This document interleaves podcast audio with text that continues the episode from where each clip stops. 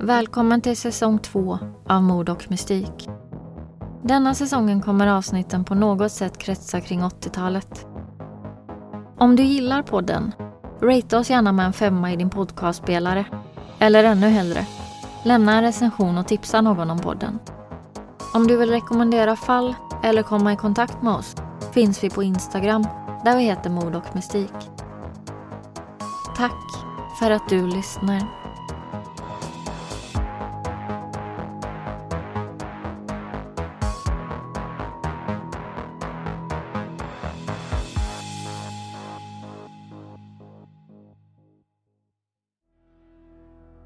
Välkommen till den andra delen av berättelsen om seriemördaren Richard Ramirez. Vi kommer börja där vi avslutade den första delen. Där Richard precis stulit en bil och är på väg till sitt nästa offer. Om du inte lyssnar på den första delen än, så gör det.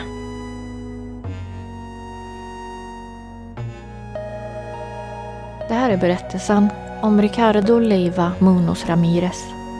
Mer känd som Richard Ramirez, eller The Night Stalker. En ökänd seriemördare och våldtäktsman som härjade i Los Angeles under mitten av 1980-talet.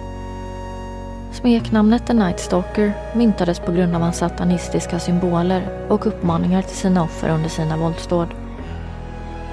Fram till hans död år 2013 försökte man analysera hans sinne och hans bakgrund för att försöka förstå hur han hade kunnat förvandlas till ett monster. Och Richard Ramirez förblir en av de mest ökända seriemördarna i amerikansk kriminalhistoria. När Richard slutligen greps år 1985 hade 13 personer hunnit falla offer för hans hänsynslösa våld. Offer som valts ut slumpvis, utan något som helst motiv. Personer som befunnit sig där de skulle ha känt sig allra tryggast, utan att veta att Night Stalker fanns där ute i mörkret.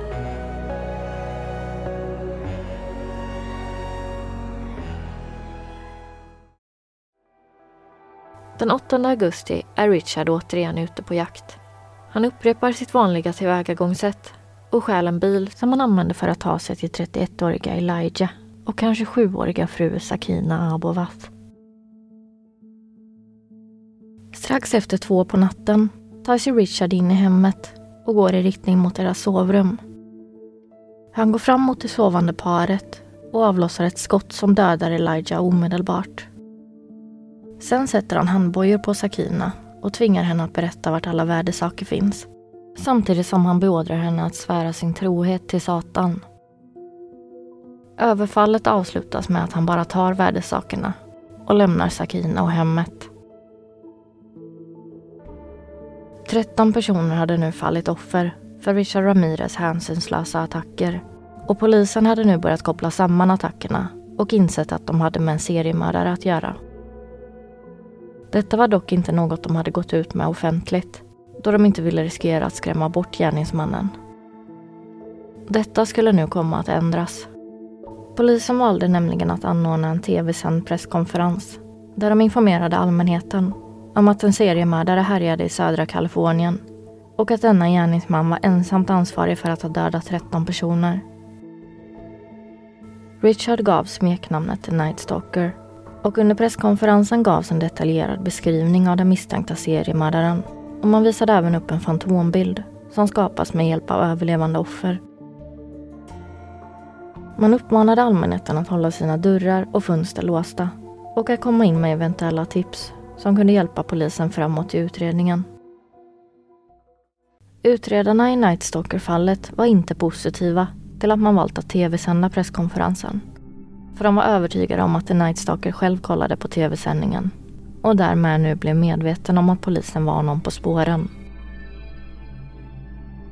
De befarade att Richard nu skulle fly eller förstöra eventuella bevis som skulle försvåra deras utredning. Detta visade sig stämma.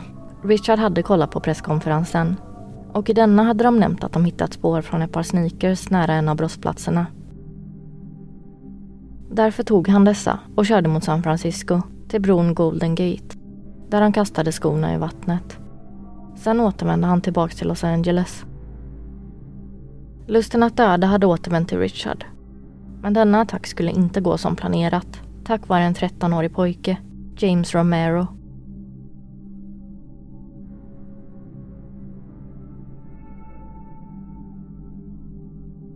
Den 24 augusti hade Richard checkat in på ett motell i Chinatown.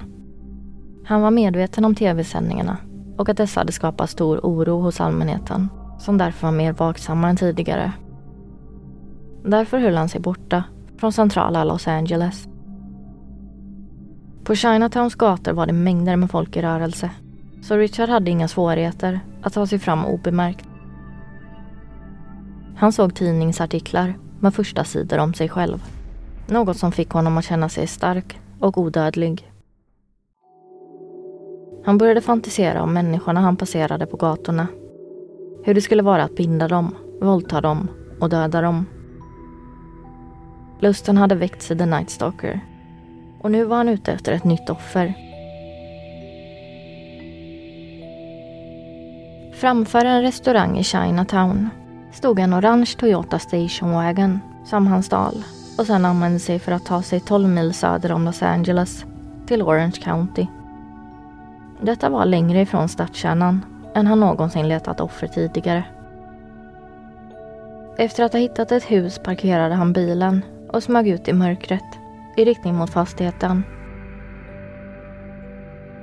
I huset som ägdes av 45-åriga James Romero Jr som låg och sov. Hans son, 13-åriga James Romero den tredje, var dock vaken. Han hade gått upp för att hämta en kudde från en av familjens bilar som stod parkerad på utsidan.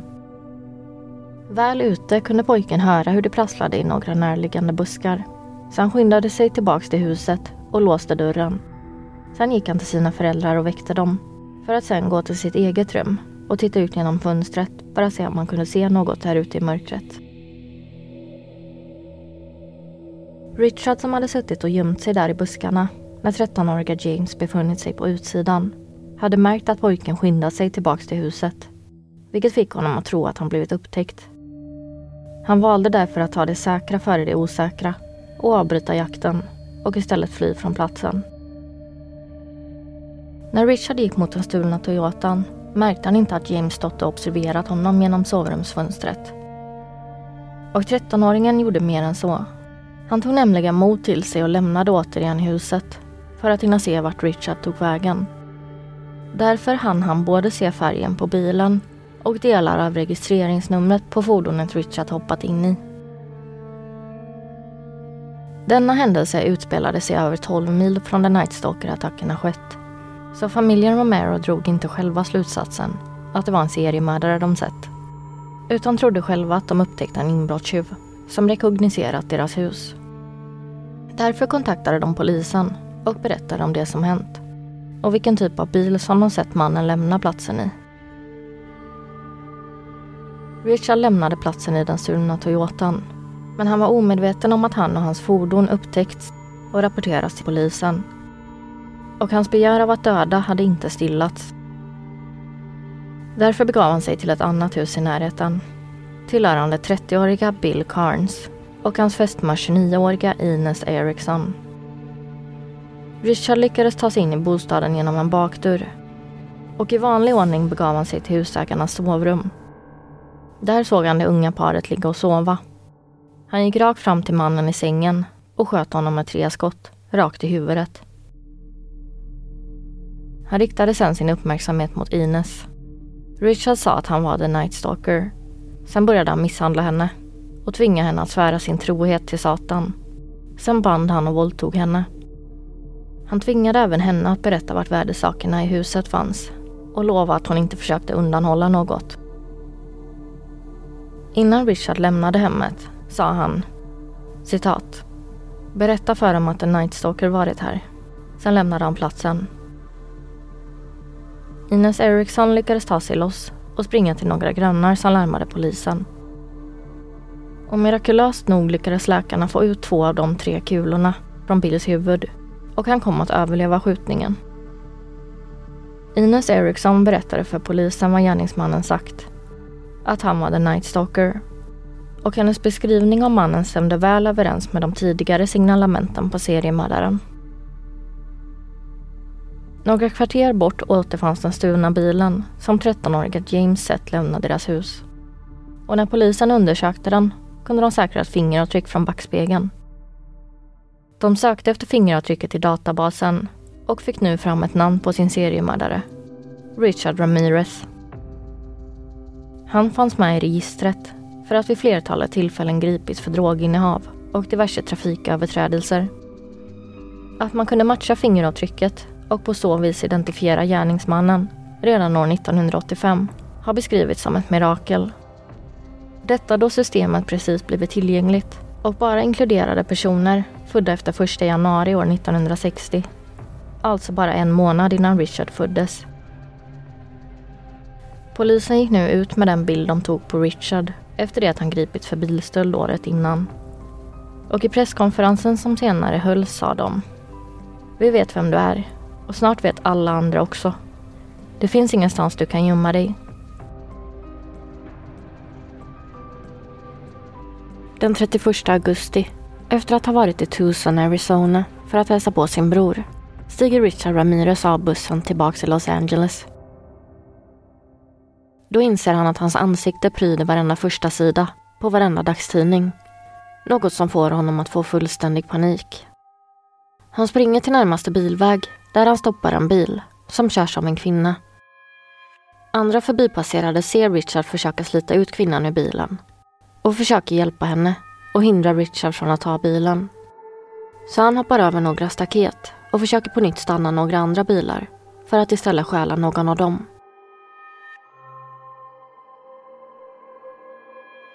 Några killar som befinner sig i närheten av platsen ser vad som händer på bilvägen och de bestämmer sig för att ingripa.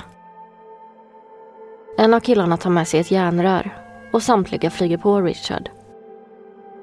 Killen med järnröret slår Richard i huvudet så han faller till marken samtidigt som hans vänner turas om att slå och hålla nere honom tills dess att polisen kom och kunde gripa Richard.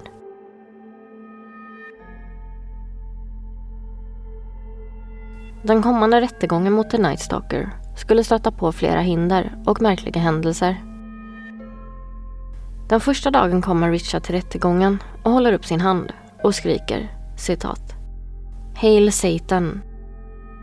I handflatan hade han karvat in ett pentagram som han stolt visar upp för journalisternas kameror. Den 3 augusti år 1988 börjar rykten spridas om att en av de anställda på fängelset Richard satt på skulle ha hört honom prata om att han planerade att smuggla in en pistol i rättssalen och använda den för att skjuta åklagaren. Detta ledde till att en metalldetektor installerades utanför rättssalen. Nio dagar senare, den 14 augusti, hittades en av jurymedlemmarna död i sin lägenhet, skjuten. Många tänkte att det måste vara Richard som på något sätt sett till att mordet skulle ske inifrån sin cell. Det visade sig dock senare att mordet på kvinnan i juryn inte var orkestrerat av Richard utan att det var hennes pojkvän som mördat henne. Av anledningar som inte relaterade till fallet The Night Stalker. Men vid tiden var mordet något som spred stor skräck hos de resterande medlemmarna i juryn. Kvinnan ersattes till slut och rättegången kunde fortsätta. Och den 30 september år 1989 kom domen. Richard Ramirez befanns skyldig för samtliga åtalspunkter. 13 fall av mord, Fem mordförsök, 11 sexuella övergrepp och 14 inbrott. Och The Night Stalker fick det ultimata straffet. Han skulle bli avrättad. Richard förflyttades till Death Row där han spenderade mer än 23 år i väntan på att straffet skulle verkställas. Under den långa perioden i fängelse utvecklade han cancer vilket gjorde att han dog år 2013, 53 år gammal. Den långa tiden bakom galler spenderade Richard bland annat med att svara på många av de beundrarbrev han fått från kvinnor från hela USA. Många tyckte han såg bra ut och hans makabra sätt att nå kändisskap verkade skrämma iväg långt ifrån alla. Faktum är att Richard kom att gifta sig med ett av sina många fans. En kvinna vid namn Doreen som han brevväxlat med under tiden i fängelse. Många av alla dessa fanbrev finns än idag bevarade på amerikanska seriemördarmuseum som en slags murderabilia. Där finns både brev och bilder Richard själv fick under sin tid i fängelse. Men även det brev han själv skickat till svar. Kändisskapet kring denna brutala seriemördare ledde även till en intervju med The Night Stalker. Där han bland annat tillfrågades om hur han får någon han verkligen gillar att lägga märke till honom. Varpå han svarade, genom att dra min pistol. Richard fick även frågan vad hans favoritmat var. Och svaret blev kvinnors fötter.